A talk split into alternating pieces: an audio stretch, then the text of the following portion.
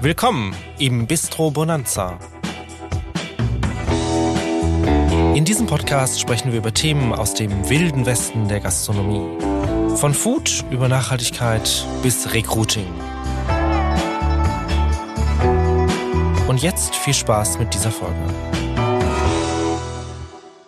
Herzlich willkommen im Bistro Bonanza. Mein Name ist Hans Wagner. Ich bin ähm, Restaurateur dieses äh, Gastro-Podcasts. Auf der Menükarte im Bistro stehen heute zwei Gäste, die in der Food-Startup-Szene bekannte Gesichter und Stimmen sind. Beide zeigen uns heute unter anderem, wie äh, junge Startups gemeinsam mit bereits etablierten großen Firmen zusammen ihre Ziele erreichen und wie sie sich gegenseitig unterstützen können.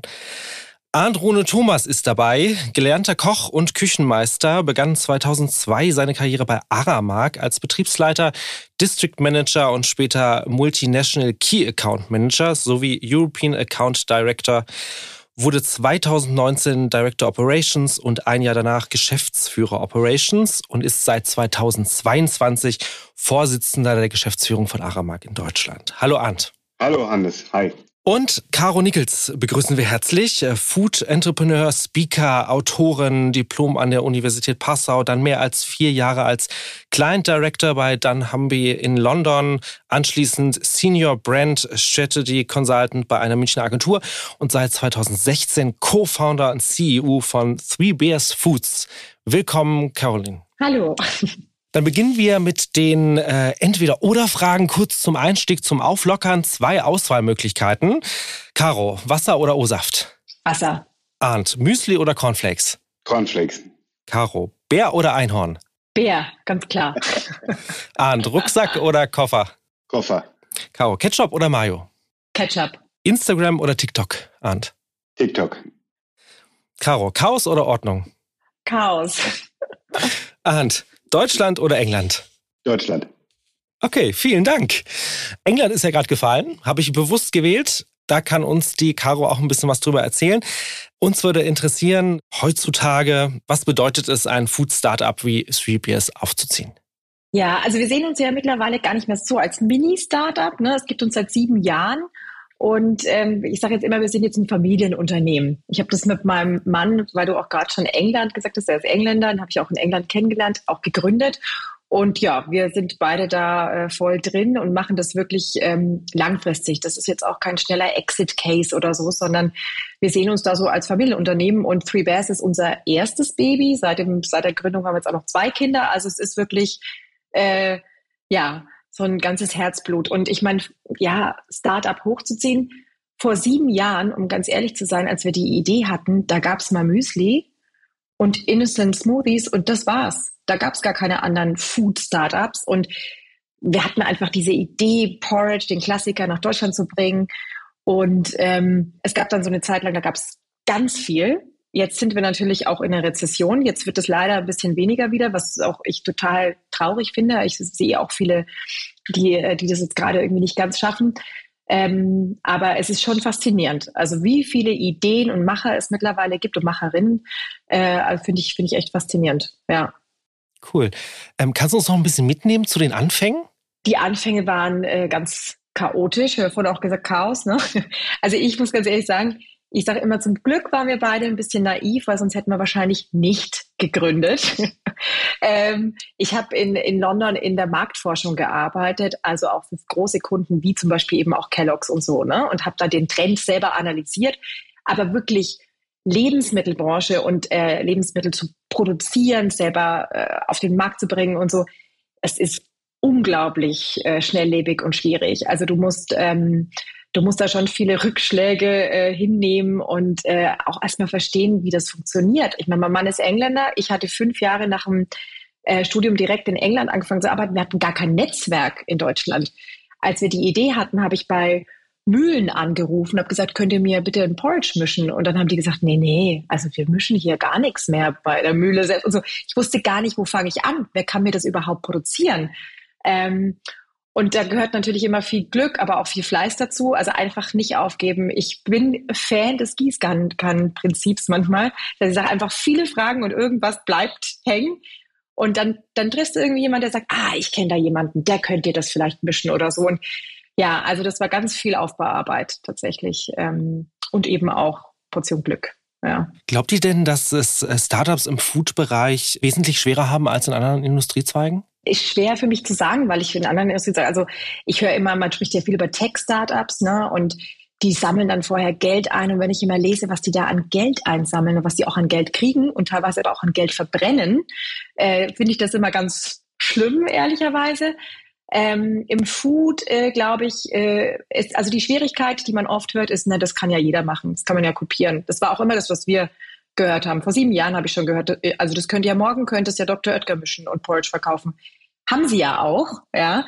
Ähm, aber du kannst halt eine Marke aufbauen du musst eine Marke aufbauen. Aber du bist im Lebensmittelbereich, ähm, ja, du bist leicht, leichter kopierbar. Es gibt weniger Patente. Ähm, als jetzt im Tech-Bereich oder so. Deswegen ist es wahrscheinlich auch manchmal schwieriger, eben Investitionen zu kriegen, auch Geld für die Ideen.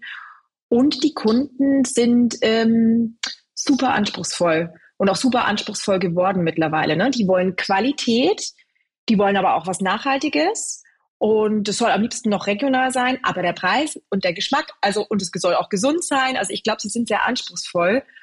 Ähm, und was ich im Food auch immer interessant finde, ist auch das Schöne daran, äh, du kannst es ja sofort probieren. Und dann hat ja jeder eine Meinung. Und du merkst halt sofort, schmeckt mir das oder schmeckt mir das nicht, während ich das manchmal spannend finde bei, weiß ich nicht, Kosmetik oder so. Da kaufen wir alle eine Creme und dann sagt die ja zu 30 Prozent weniger Falten oder so. Aber kannst du es wirklich testen und prüfen und du kannst da nicht so direkt so eine Meinung dazu haben. Also im Food bist du einfach sehr angreifbar ähm, aber auch natürlich was sehr Emotionales, weil wir essen alle, wir müssen alle essen, wir lieben es hoffentlich auch zu essen und ja, also deswegen für mich immer noch eine wahnsinnig tolle Branche. Ich liebe es auch in der Foodbranche zu sein. Ähm, aber es ist spannend. Weiß ich nicht, ob wir es schwerer haben. Ich glaube, jede Branche hat so ihre Ups und Downs. Ne? Also ähm, vielleicht ist es irgendwie im Fashion-Bereich so, dass du bessere Margen hast. Dafür kannst du aber bist du viel mehr Trends aus, ausgesetzt. Nachhaltigkeit ist viel schwieriger. Weiß ich nicht. Ich glaube ähm, tatsächlich, der ganze Food-Bereich ist, ist natürlich spannend, das, das stimmt schon. Ich glaube auch, dass es für Food-Startups tatsächlich etwas einfacher ist. Äh, diese Tech-Startups, die sind halt auch alle sehr angewiesen auf viele Unsummen an Geldern, die da fließen müssen im Vorfeld schon, ähm, wo auch am Ende erstmal gar nichts produziert wird, gerade wenn es so in dem digitalen Bereich ist. Das ist ja immer sehr, sehr spannend. Dann hört man sich so Visionen an, die man ja eigentlich dann finanziert, ohne irgendwie etwas Belastbares dazu haben. Sprich, jetzt zum Beispiel ein, ein Porridge-Riegel oder ein Porridge selber, was man anrühren kann. Das sieht man, das schmeckt man, das fühlt man, da kriegt man was mit. Ähm, deswegen ist Food sicherlich immer sehr, sehr spannend. Aber ja, es ist immer extrem subjektiv natürlich auch, weil jeder kennt sich mit Essen und Trinken aus, weil das halt einfach jeder machen muss am Ende des Tages. Also ich finde es wahnsinnig spannend, was es da alles gibt und wie schwierig es mittlerweile auch tatsächlich geworden ist. Und, und Caro, du hattest das ja eben passend gesagt. Ähm, vor ein paar Jahren gab es ja eigentlich auch nichts. Ne? Da war Innocent war, war ja Innocent war ja ein, ein Riesenhype auf einmal. Das kam aus dem Nichts heraus. Ähm, und jetzt weiß man gar nicht mehr, ist das ein Startup oder ist das eigentlich ein Großprodukt von irgendeiner Industrie aus irgendeinem anderen Land, äh, was im Regal liegt, weil natürlich versucht wird, auch dieser ganze Auftritt, den Startups als solches immer haben, zu kopieren auch. Kommen wir kurz nochmal zurück zu äh, Three Beers an sich. Der Name ist ja besonders. Ich habe gelesen, das rührt ähm, aus einer britischen ähm, Kindergeschichte. Fiel euch das sofort ein in den Zusammenhang oder hattet ihr vielleicht schon die Produktentwicklung und dann wart ihr auf Namenssuche? Wie, wie kam das zusammen? Ja, das ist immer ganz spannend. äh, also wir hatten die, ähm, ich habe jahrelang, äh, so kam die Idee zu Porridge übrigens, also ich habe jahrelang tatsächlich so an Darmgeschichten gelitten und so und habe ähm, dann Porridge tatsächlich entdeckt. Ich bin in Bayern groß geworden, ganz klassisch mit Brot, ganz viel Weizenmehl, Brezen. Und als ich dann in London war, damals Porridge entdeckt und am Anfang auch gar nicht gemocht, die Konsistenz und so, dachte ich so, nee, also das kann ich nicht essen. Da habe ich mir mal ganz viel Schokolade drauf, damit es dann so schmilzt. Und ne, also so habe ich mir das erstmal. Und dann bin ich da aber immer mehr reingekommen, habe gemerkt, wie gut ich mich damit fühle. Und so ist dann diese Idee so entstanden und leckere Rezepte gemacht. Und ähm, dann hatten wir schon so die ersten Rezepte und dann auch Businessplan schon so ein bisschen gemacht. Und dann sind aber wie nennen wir uns denn? Wie wollen wir heißen? Und das war so schwierig. Ähm, bei jeder Idee, die wir hatten, da haben wir immer geguckt, ist die Domain schon vergeben online? Ah, nee, gibt's schon. Ah, der verkauft die für 20.000 Euro, können wir uns nicht leisten und so.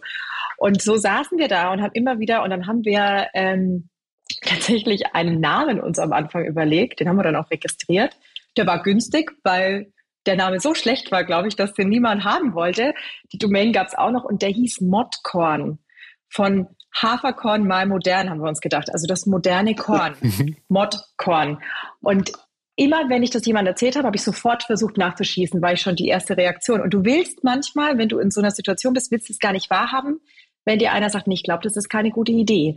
Und dann hatte ich ähm, mit einem Produzenten eben ein Gespräch und dann hat er gesagt, wie soll das Ganze denn heißen? Ich sagte, ja, Mordkorn. Er so, ah, um Himmels Willen, das können Sie nicht machen. Mordkommission, Modweg, Lebensmittelmotte. Er hat mir diese ganze, also und ich so, okay, okay, stimmt, stimmt. Ähm, und da bin ich nach Hause zum Tim, der musste mir ja da ein bisschen vertrauen bei der Namensgebung, ja. Und er hat gesagt, ich muss, wir brauchen einen neuen Namen. Und ja, long story short, dann haben wir äh, eine Umfrage per E-Mail gemacht mit Freunden, Familie, haben dann, weil ihm fiel immer dieses Märchen ein, habe ich gesagt, das wird nicht funktionieren, keiner kennt es in Deutschland. Und dann haben wir aber die Leute einfach gefragt und die haben gesagt, also Bären, ja, es gibt ja auch die Bärenmarke, da weiß ja auch keiner, warum der Bär mit der Milchkanne rumläuft und so. Ne? Also es war so, es ist so positiv belegt irgendwie, mhm. ähm, das Tier auch. Und viele fanden die Geschichte toll und haben gesagt, ja, wenn ihr die dann auch erzählt. Und ja, ähm, so haben wir uns glücklicherweise zu diesem Märchen gefunden. Ähm, und das funktioniert tatsächlich, weil die Leute trotzdem, auch wenn die manchmal sagen, ach ja, das mit den Bären oder ah, ich habe schon mal gehört, da gab es diese Geschichte, finde ich irgendwie schön. Und deswegen bin ich sehr froh, dass wir heute nicht Modcorn heißen, weil sonst wären wir, glaube ich, auch gar nicht hier. genau, das ist immer diese Geschichte. Und ich glaube, glaube auch, mit dem, mit dem Namen wären wir wirklich nicht hier, das muss ich sagen. Und das Witzige ist ja an dem, an dem Three Bears, ist ja, nachdem wir das erste Mal miteinander gesprochen haben, ähm, habe ich mit der Familie beim Frühstück gesessen, irgendwann am Wochenende und habe das ein bisschen erzählt. Und tatsächlich, meine damals, ich meine 13, 13-jährige Tochter ähm, sagte, ja, ja, die mit dem Bären, das kenne ich wohl. Und das war natürlich nochmal die beste Werbung schlechthin an, an diesem Punkt, weil ich habe da einfach so ein bisschen erzählt, weil die tatsächlich gerade mit einer Freundin Porridge-Rezepte am Austauschen war. Also ähm, hatte ich nicht, relativ wenig Bezug dazu in dem Moment noch, aber ähm, das war natürlich dann die beste Beratung. Und da war der Name, hat man gleich gesehen, völlig einprägsam. Ja, super. Also an dieser Stelle nochmal herzlichen Glückwunsch zu dem tollen Namen und zu der tollen Geschichte, weil die kann man immer erzählen. Das ist eine ganz tolle Geschichte einfach, ja. Ich hatte auch gelesen, ähm, das hattet ihr, glaube ich, auf eurer Website äh, publiziert, ähm, wenn wir jetzt wieder bei Porridge an sich sind, ähm, dass viele Leute ähm, früher gedacht haben oder damals, das sei Gemüse. Ja, von Poré. Mhm. Ja, das hat tatsächlich ein Einkäufer auch zu mir gesagt. Äh, also ich weiß nicht, was das ist, was ist das? Äh, und so, also das war viel Aufbauarbeit. Deswegen sagen wir das immer so gerne als Zitat, die Leute in Deutschland dachten, mhm. es sei Gemüse. Also unter Porridge als wir ja auch gestartet sind vor sieben Jahren, das war wirklich, es gab im Reformhaus, im Biomarkt, aber auch nur in den Hardcore-Biomärkten gab es so, so, so äh, Morgenstundbrei, äh, Hildegard von Bingenbrei, wirklich ähm, so. Aber es hat keiner Porridge genannt. Ähm, und wir machen auch immer noch so ein bisschen Spaß. Wir versuchen übrigens jetzt auch, ich finde es witzig, äh, hier mit TikTok, uns auf TikTok und da gibt es momentan auch so einen Trend, wie man Dinge ausspricht. Äh, da versuchen wir uns jetzt auch, wenn man hier sagen, ja, Porridge oder wie wird denn überhaupt Porridge ausgesprochen? Also wir werden da jetzt mal noch ein bisschen aufklären. Sehr gut. Ähm, zu, zu Startups nochmal im Allgemeinen. Was sind denn so Kriterien, wo ihr meint, ähm, oder vielleicht auch im Beispiel von Aramark, ähm, wie große Unternehmen solche Startups ähm, oder Food-Startups bewerten, ähm, zum Beispiel für eine Zusammenarbeit? Ich, ich glaube, also es ist sehr, sehr schwer, davon mal ganz abgesehen, aber man, ich hatte eben schon gesagt, ein guter, guter Berater oder Beraterin, in diesem Fall sind dann auch, auch meine Töchter an der Stelle, ähm, die dann in dem passenden Alter sind, wo ich so ein bisschen versuche, auch den Puls der Zeit irgendwie zu fühlen. Es gibt wirklich viele mittlerweile und für uns ist natürlich immer das, dadurch, dass wir in Gesamtdeutschland, Europa oder auch weltweit vertreten sind, schaue ich natürlich immer nach einer Skalierung auch irgendwie und die große Herausforderung, wo wir immer vorstehen, ist tatsächlich die, wo wir sagen, hey, wir haben ein tolles Produkt, wir können uns das vorstellen, dass wir da auch in den Betrieben etwas machen. Aber es muss natürlich zu unserer Art der Verpflegung auch passen. Wenn ich jetzt in dem in der äh, reinen Industrieverpflegung, sprich Kantinen, Gastronomie, Betriebsrestaurants dergleichen unterwegs bin, da ist der Frühstücksbereich relativ low. Das muss man einfach sagen. Die Leute klassisch noch zu Hause frühstücken. Ähm, die muss ich natürlich irgendwie anders einfangen. Und wir haben ja auch seinerzeit mit dem, mit dem Apfelzimt war das, ne? Apfelzimt-Porridge, ja. glaube ich, haben, haben wir tatsächlich so ein bisschen angefangen, so Leute anzufüttern im Münchner Raum, auch um dieses ganze Thema der Logistik auch irgendwo hinzubekommen. Ähm, das hört sich oftmals einfacher an, als es tatsächlich für beide Seiten ist ähm, und für uns tatsächlich als als so vom Corporate-Gedanken natürlich auch noch dreimal schwerer ist. Ne? Wir haben ein hohes Maß an Produktsicherheit, was wir bieten müssen unseren, unseren Gästen. Das sind Haftungsthemen, die dahinter sind. Da kann ich mich mal eben sagen, ach komm, schick mal ein paar Kilo von XY und wir probieren das jetzt mal einfach aus und hab dann da irgendwie, äh, ich sage mal, fünf Restaurants oder dergleichen vergiftet, in Anführungszeichen. Und das, ja, aber das ist tatsächlich, tatsächlich das Thema äh, gewesen. Und da hatten wir natürlich mit, mit auch gerade da, mit Free Bears so eine, so eine Sicherheit, weil das Produkt als solches solches gab es schon. Es ist da mhm. gewesen. Es ist natürlich dann wieder mit dem großen Unterschied, es ist für den Endverbraucher hergestellt, dann mit Verpackungsgrößen und so weiter und so fort. Aber diese Sicherheit war schon dahinter. Und das ist wahnsinnig, wahnsinnig wichtig für uns einfach an der Stelle.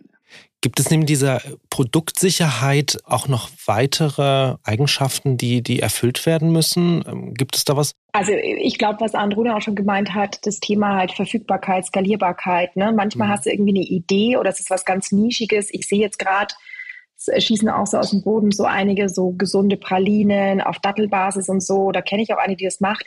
Die produzieren das immer noch selbst. Die haben jetzt Weihnachtsgeschäft mhm. und kommen überhaupt nicht hinterher. Es ist nicht skalierbar. Äh, und sie sind auch noch gar nicht IFS zertifiziert. Und also solche Sachen, ähm, das, äh, das, das haben wir zum Glück ganz am Anfang mit der Idee, als wir niemanden gefunden haben, der das äh, produzieren wollte, den Mengen, haben wir auch mit dem Gedanken gespielt, eine gewerbliche Küche anzumieten, das selbst zu mischen. Bin ich froh, dass wir das nicht mhm. gemacht haben, weil das ist, also damit kenne ich mich auch gar nicht aus. Ähm, und da haben wir, also das war ganz schnell, wenn du dann mal bei einem Edeka reinkommst auch oder so, ne, im Supermarkt, dann wollen die ganz schnell diese ganzen Zertifikate sehen. Und das war natürlich für Aramark, den Stadt, auch gut, äh, wenn man weiß, okay, das steht auch schon im Handel oder die verkaufen das erfolgreich online, da gibt's keine Rückrufe viel oder irgendwie, also diese Lebensmittelsicherheit, das war uns auch immer ganz wichtig, weil wir halt gesagt haben, damit kennen wir uns nicht aus und da brauchen wir einen Produktionspartner, der das mit gewährleistet. Ähm, und ja, also auch mit Aramak durfte ich das dann schon auch lernen. Ist es kompatibel überhaupt? Ne? Und dann sind wir ja auch eher auf die Overnight Oats gegangen als auf das warme Porridge, weil die einfach im Glas, das sieht super aus, es ist ansprechend, es ist leichter gelingsicher zubereitet. Ähm, da habe ich schon die Linien bei und so. Also ich muss da nicht so viel, das ist dann auch mal so die Sache, wie setze ich das um? Ähm, und ähm, ja, ich glaube, das ist auch ganz spannend. Und was man immer nicht vergessen darf, ist natürlich auch in unserem Gewerbe, ist es so, wir haben täglich die gleichen, dieselben Gäste. Also das ist ja halt auch, wir müssen ja immer wieder uns neu erfinden, immer wieder spannend werden. Und ähm, deswegen ist es wichtig, dass wir natürlich bei diesen Produktauswahl, die, bei der Produktauswahl, die wir treffen und dann auch die Gerichte daraus, dass wir tatsächlich immer was anderes haben, was Spannendes haben, etwas, was änderbar ist auch, weil wenn ich einfach ein fertiges Produkt habe, läuft sich das relativ schnell auch äh, platt, ganz, ganz vorsichtig ausgedrückt.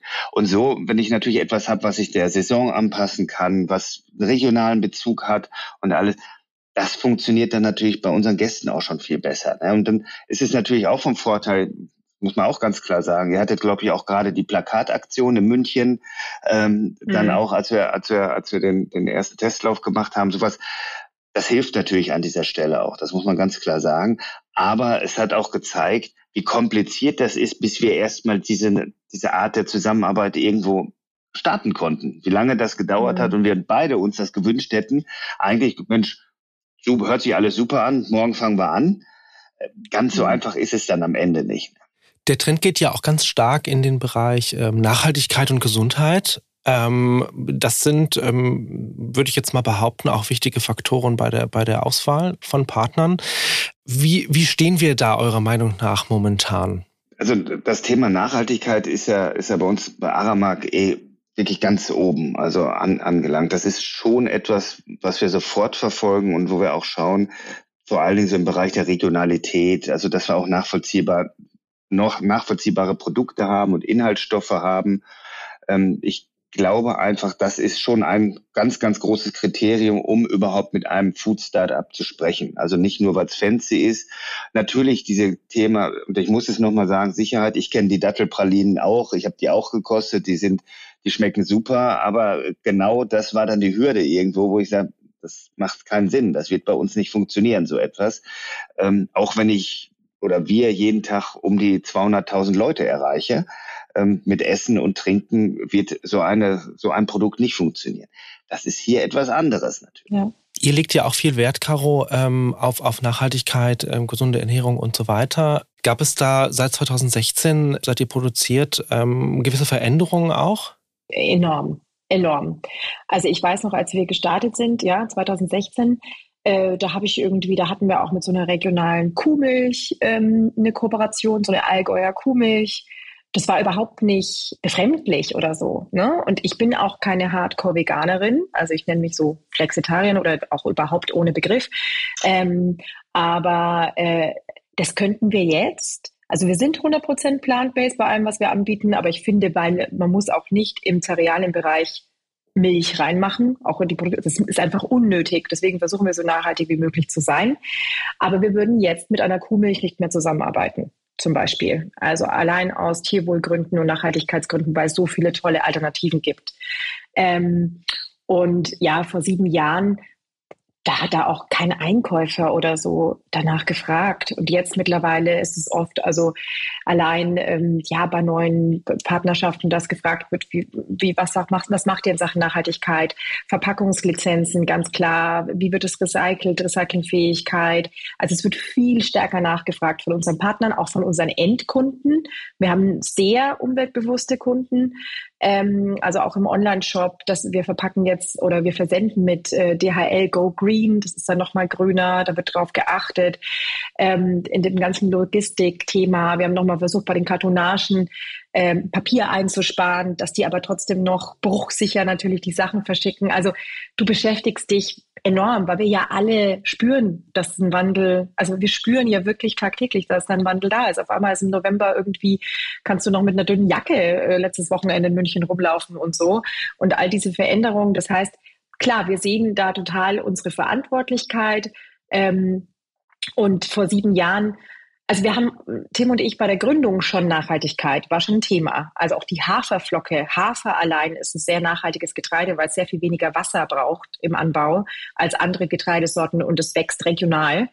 Ähm, also das war für uns schon immer so, das ist, wir, wir tun was Gutes und wir wollen was Gutes tun, aber es ist noch mal viel, viel mehr in jedem Denken mit drin, muss ich schon sagen, ja. Kann ich nur zustimmen. Also wir merken natürlich auch das Verhalten unserer Gäste äh, draußen. Das hat sich gewandelt. Sicherlich in den letzten drei Jahren nochmal mit dem Turbo. Das muss man auch sagen. Ähm, die die, die Corona-Zeit hat sicherlich auch nochmal ihren Teil dazu beigetragen, dass viele Leute viel mehr Zeit hatten, sich auch wahrscheinlich darüber Gedanken zu machen. Und es ist auch gut so, und äh, Caro, du hast das völlig zu Recht gesagt, ist auch allerhöchste Zeit am Ende dass wir uns stärker um diese Themen Gedanken machen. Und das ist natürlich für uns auch immer wieder wichtig in der Auswahl der Partner, die wir da haben. Ne, wie Caro gerade schon sagt, ob das ein Einkäufer ist oder bei uns eben auch, ob das unsere Food-Experten sind, dass es immer eine der ersten Fragen geht in Richtung Nachhaltigkeit. Ne? Wie wird produziert, wo wird produziert?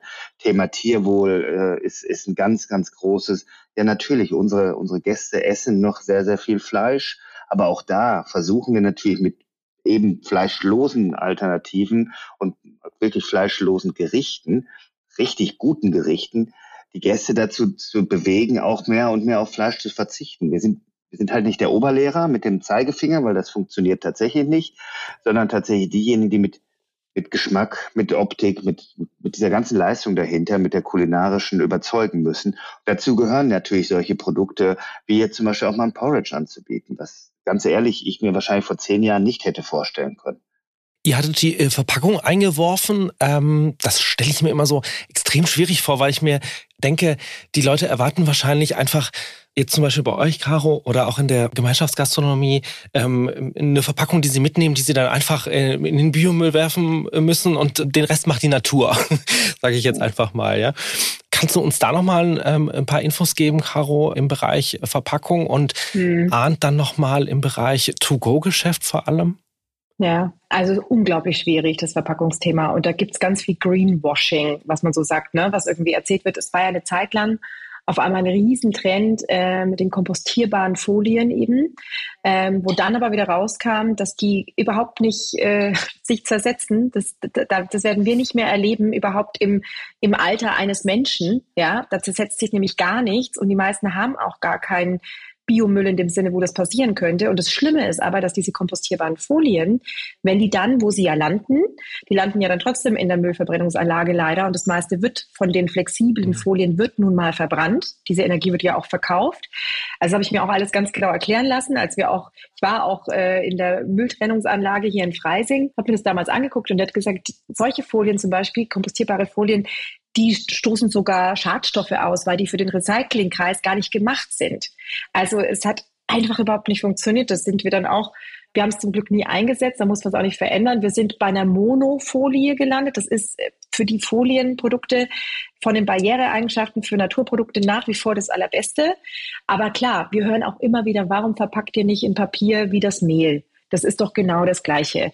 Ähm, es ist halt nun mal nicht, wenn du Trockenfrüchte hast, was die Lebensmittelmotte zum Beispiel ja, liebt und sich gerne an so einer halben Dattel festnagt, dann hätten wir nämlich hier kein MHD von zwölf Monaten im Supermarkt. Und also es, es ist unmöglich. Deswegen sieht man ja auch noch ganz viel ähm, tatsächlich Plastik. Aber es passiert trotzdem da viel, diese äh, Folien noch besser zu machen, weniger Folie zu benötigen mit den gleichen Barriereeigenschaften und einfach in der Recyclingfähigkeit zu erhöhen. Ja, dass es, dass daraus dann noch mal eine Shampooflasche wird und so weiter.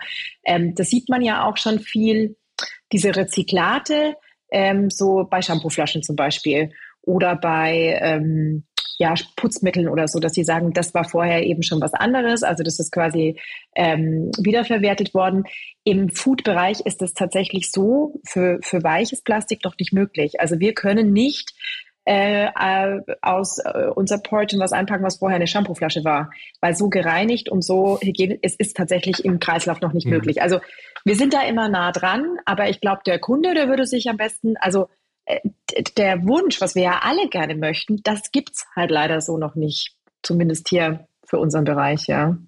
Ja, wir haben ja in den Küchen und Produktionsstätten bei uns natürlich ähnliche Situationen, dass wir Hygiene als oberstes Gut auch betrachten und natürlich auch Dinge einpacken müssen und in Folie zum Teil auch einpacken müssen. Da gibt es tatsächlich noch keine richtigen Alternativen wir arbeiten daran, aber es ist halt schwierig. Da sind wir angewiesen auf das, was uns auch die Industrie dann irgendwo bieten kann.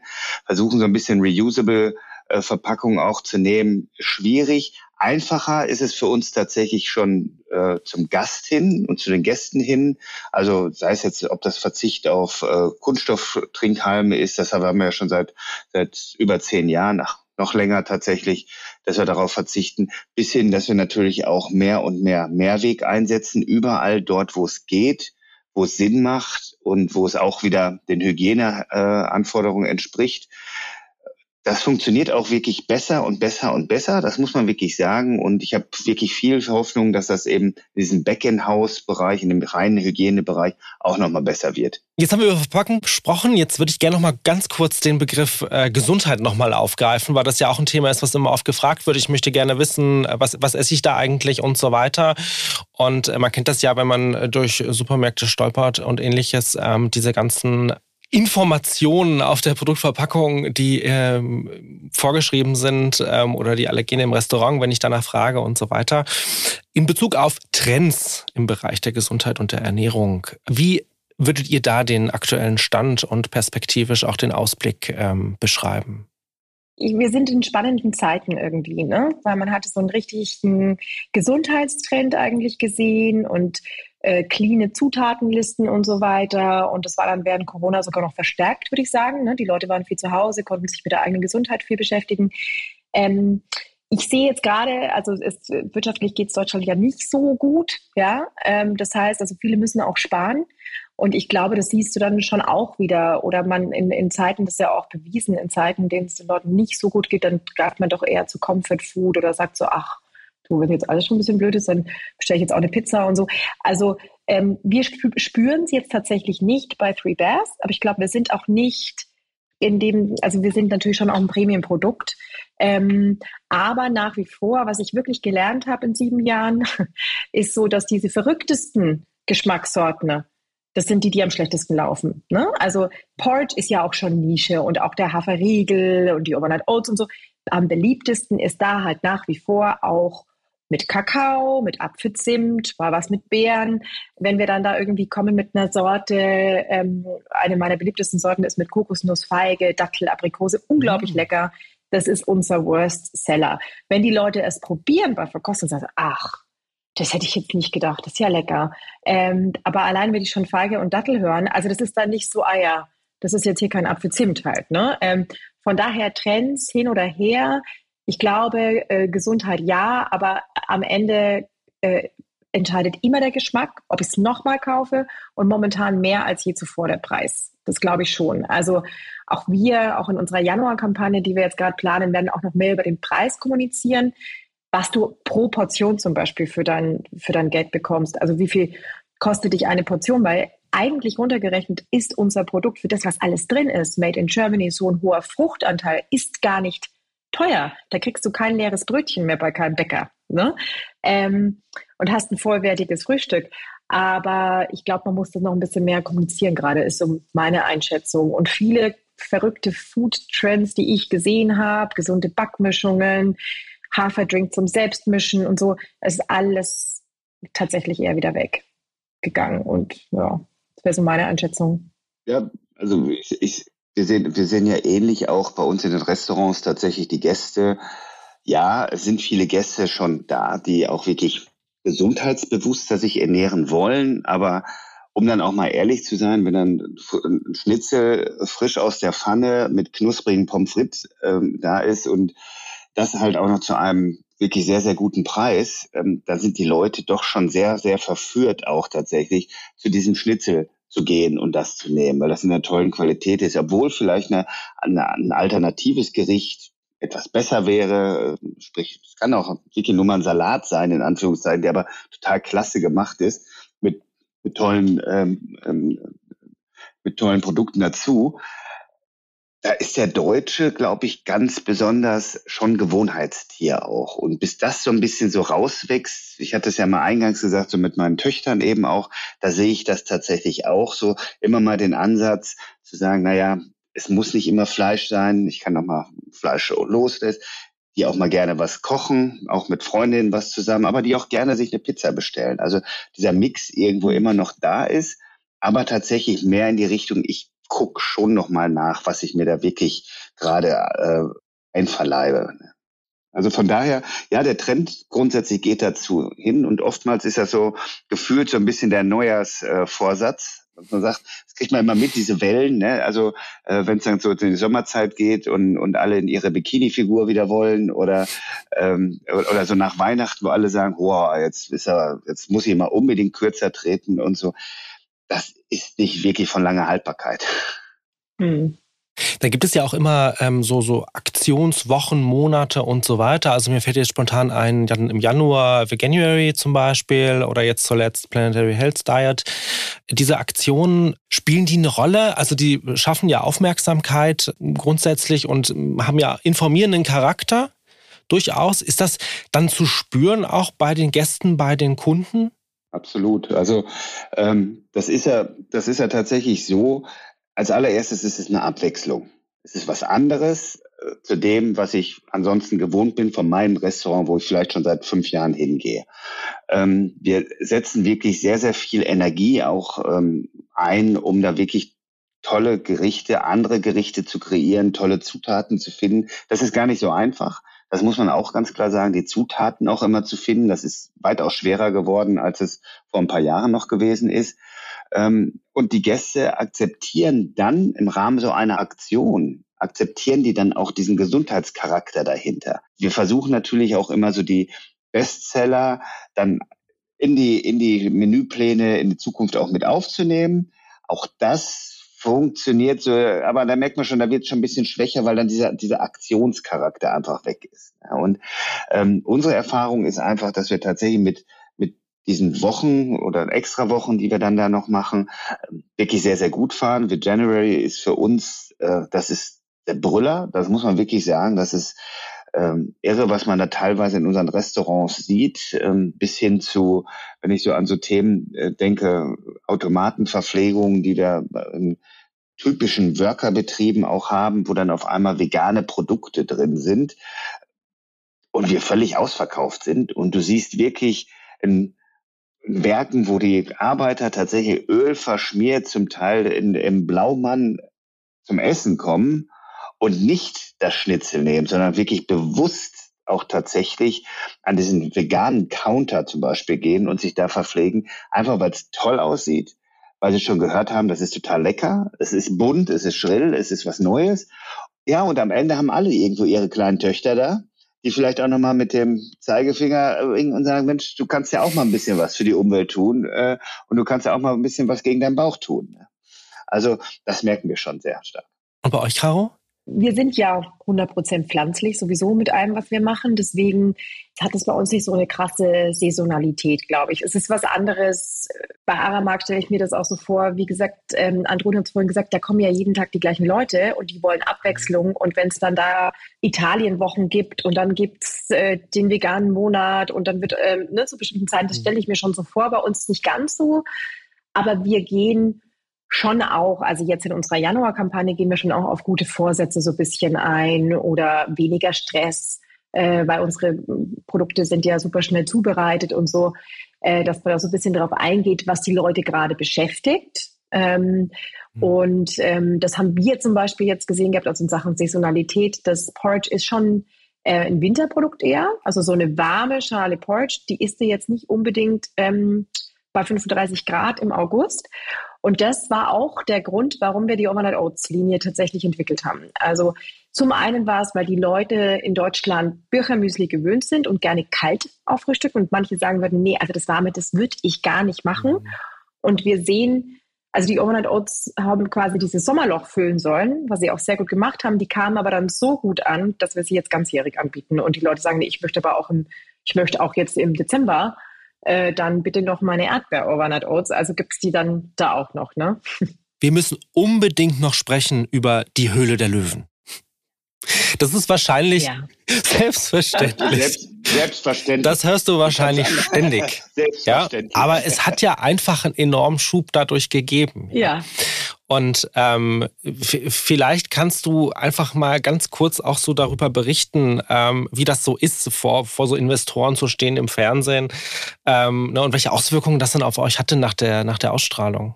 Ja, das ist jetzt schon sechs Jahre her. Also deswegen, ich spreche dann nicht ja, aber so es ist, drüber. Es ist, aber es ist, ich brauche nur Three Bears googeln. Nee, aber das ist, äh, ja, ja. Und dann ist das überall.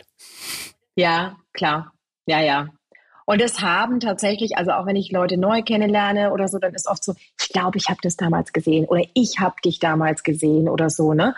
Also das, ähm, ich bin dafür sehr dankbar, weil ich habe es am Anfang gesagt, ähm, wir sind sehr naiv in dieses, äh, äh, dieses Ding reingeschlittert. Jetzt nicht ganz naiv, aber schon äh, nicht äh, Foodbranche. Und wir hatten auch kaum Geld. Wir haben unsere eigenen Ersparnisse genommen, Tim und ich. Wir hatten keine Investorenkontakte, wir haben nicht vorher Geld eingesammelt und dann irgendwie gesagt, so jetzt haben wir Marketingbudget, sondern wir haben den Online-Shop angemacht und haben uns gewundert, warum keiner kommt und haben dann erstmal wirklich Schritt für Schritt alles erlernt. Ah, digitales Marketing, oh, Social Media. Also mhm. es war wirklich so. Ähm, und äh, die Höhle der Löwen kam relativ früh nach der Gründung. Wir waren wirklich noch relativ klein. Also wir haben da, haben da einen Jahresumsatz von ich will es gar nicht sagen, ich glaube 25.000 Euro gemacht oder so. Wir waren da sechs Monate alt. Also wir waren wirklich klein, wir haben ein paar Cafés beliefert und online so ein bisschen. Und dann kam das und ähm, wir hatten halt die Möglichkeit, ähm, das haben zu dem Zeitpunkt, mittlerweile sind die Quoten, glaube ich, auch so von Fernsehen ja schon äh, gesunken, aber das waren damals noch vier Millionen Leute, die da eingeschalten haben. Und wir konnten diese Geschichte erzählen. Und die, das Märchen, wir haben auch das Märchen nachgespielt dort. Also wirklich eine Freundin von mir war Goldlöckchen und hat dann von, ne, wir hatten Bärenmasken auf. Und das ist den Leuten so in Erinnerung geblieben, auch die, dass wir als Gründerpaar das gemacht haben, dass wir uns das getraut haben. Und vor allem eben, dass wir in Deutschland produzieren, dass da so viel Frucht drin ist und dieses Vorurteil, ich hatte Angst, dass die Leute sagen, ja, es sind nur Haferflocken, aber es, hat, es haben die Leute gesagt, nee, ich will das probieren. Das muss ja wirklich besser schmecken als das andere und so. Und dann hat das Produkt überzeugt danach und wir hatten hohe Wiederkaufsraten. Also ich weiß nicht, wo wir ohne die Höhle der Löwen wären. Ich würde sagen, es hat uns sehr geholfen und wir hatten da auch ähm, dann ja auch einen Deal gemacht und dadurch ähm, auch viele Kontakte bekommen und dann erstmal Intros zu so einem Einkäufer oder so, ne? Wie komme ich da mhm. rein? Wie funktioniert mhm. Supermarkt? Also es hat äh, uns auf jeden Fall geholfen und ich bin da sehr dankbar dafür, muss ich echt sagen. Es war, war glaube ich, noch nie so aufgeregt in meinem Leben wie an dem Tag. Das war schon so. Aber ähm, genau, bin da echt, ja, bin froh, dass wir es gemacht haben. Ja, super tolle Geschichte, absolut. Ähm, Hans, spielen denn solche TV-Formate zum Beispiel ähm, ja. ne, oder die Aufmerksamkeit in Social Media von bestimmten Marken oder im besonderen Startups da eine Rolle in der Entscheidungsfindung? Also für Kooperationen? Absolut. Also das ist, es ist natürlich auch so, es gibt jetzt keinen also kein übergreifendes Magazin, wo alle äh, Food-Startups jede Woche drinstehen, à la Bravo, und ich suche mir da irgendwas raus und, und, kann dann da mal eben anrufen. Äh, Social Media ist wahnsinnig wichtig. Also auch wir, wir haben uns ja über, über LinkedIn äh, seinerzeit auch kennengelernt und vernetzt mhm. und sind so ins Gespräch überhaupt gekommen. Ähm, natürlich, ich meine, nochmal, wenn ich von der Tochter angesprochen wird, werde, die dann auch irgendwie die Influencerin auch noch kennt, die dann auch gerade mit, mit Free Bears zusammenarbeitet. Das hilft natürlich dann auch an, an dieser Stelle. Zum Kennenlernen brauche ich die Social Media Kanäle absolut, weil das würde sonst nicht funktionieren. Also das, ähm, man kommt einfach nicht dran. Es sind, A, sind es sehr, sehr viele. Es ist schon eine, so eine Community, die auch erstmal so für sich irgendwo auch, auch lebt. Jetzt sind wir im Grunde genommen ja immer die bösen Corporate in Anführungszeichen. Und das sind die jungen, wilden Startups, die alles dürfen, äh, was wir dann nicht so machen wollen. Aber ähm, da ist schon so eine gewisse Trennung dahinter. Und deswegen ist es immer gut, tatsächlich sowas zu sehen.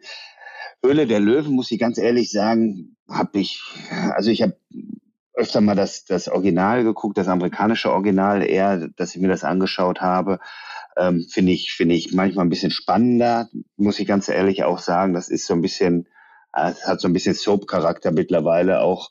Ähm, so aufgrund der Charaktere, die da alle so unterwegs, das ist nicht so ganz mein Ding. Das muss ich, muss ich einfach wirklich mal feststellen. Also ähm, da gibt es sicherlich bessere Möglichkeiten. Aber nochmal, ähm, Instagram, TikTok. Ich meine, ich habe jetzt euer TikTok-Kanal noch, euren TikTok-Kanal noch gar nicht gesehen. Schau dir noch nicht an.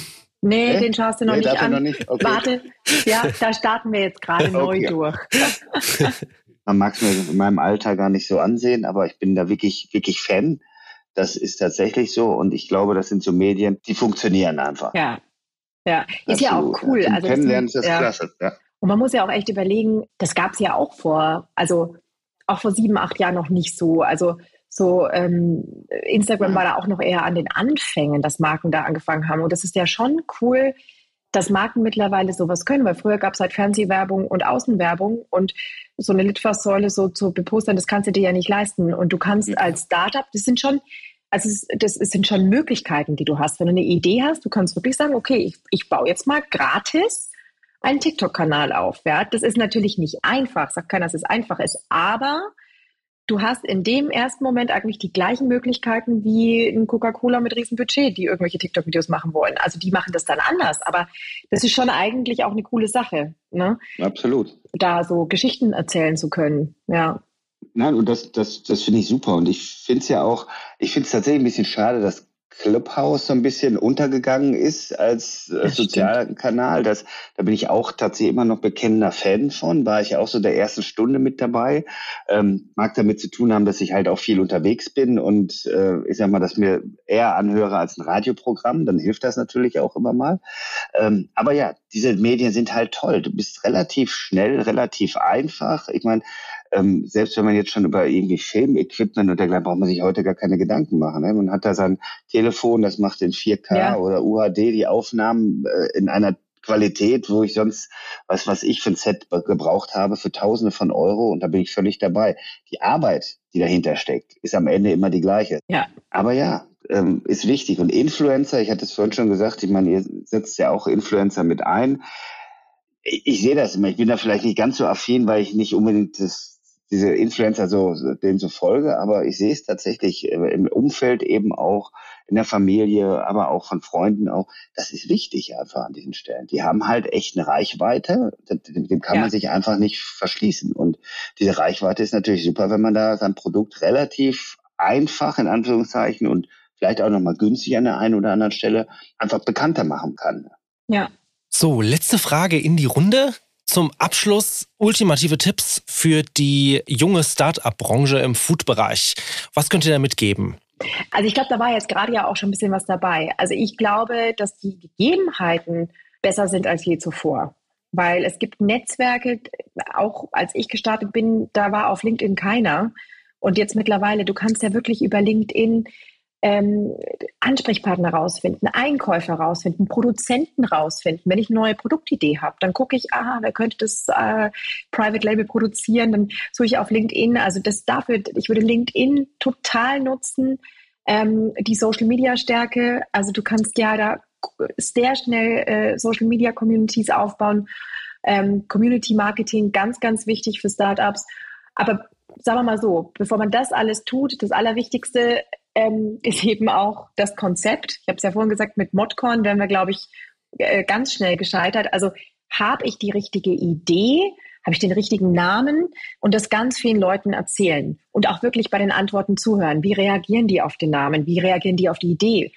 Frag sie, würdest du das kaufen? Also was würdest du dafür bezahlen? Weil das ist auch so ein Ding. Ne? Du hast eine Idee und am Ende stellst du fest, aber es gibt trotzdem keine zahlenden Kunden dafür oder so. Äh, ähm, oder es braucht keiner mehr. Oder dann sagt einer, nee, das habe ich doch gestern schon dort und dort gesehen. Das hat doch schon jemand anders gemacht. Also die Idee, so vielen Menschen wie möglich zu erzählen und zu schärfen und dann einfach machen über diese Netzwerke und Möglichkeiten, die es gratis mittlerweile gibt, meiner Meinung nach, bevor man da irgendwie direkt super viel Geld investiert. Absolut. Und, und vor allem sich auch wirklich zu trauen, Leute anzusprechen. Ich glaube, das ist auch etwas, ob das jetzt digital ist oder ähm, sei es jetzt über LinkedIn oder andere Medien, wirklich auch mal einfach anschreiben, fragen, auch mal Meinung einholen. Nochmal, ich kann sagen, ein Unternehmen wie unseres verpflegt am Tag roundabout 200, 250.000 Leute.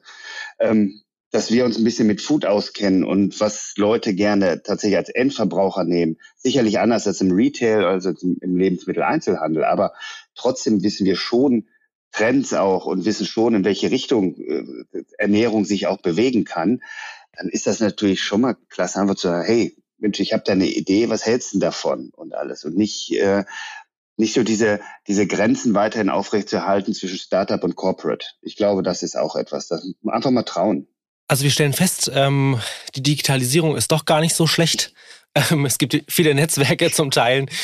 Ähm, es gibt extrem gute Beispiele, ähm, gerade auch in diesem Fall zwischen Caro und Arndt, die Begegnung über LinkedIn, die dazu geführt hat, zu einer, zu einer tollen, erfolgreichen Kooperation. Caro, du hast uns viele Tipps jetzt hier mitgegeben. Danke euch beiden, dass ihr Gast wart in diesem Podcast und ich wünsche euch noch einen schönen Tag. Danke. Danke. Das war's für heute aus dem Bistro Bonanza, ein Original Aramark Podcast. Überall da, wo es Podcasts gibt und in Social Media. Wenn es dir bei uns gefallen hat, lass uns gerne eine Bewertung und ein Abo da. Bis zum nächsten Mal. Yeehaw!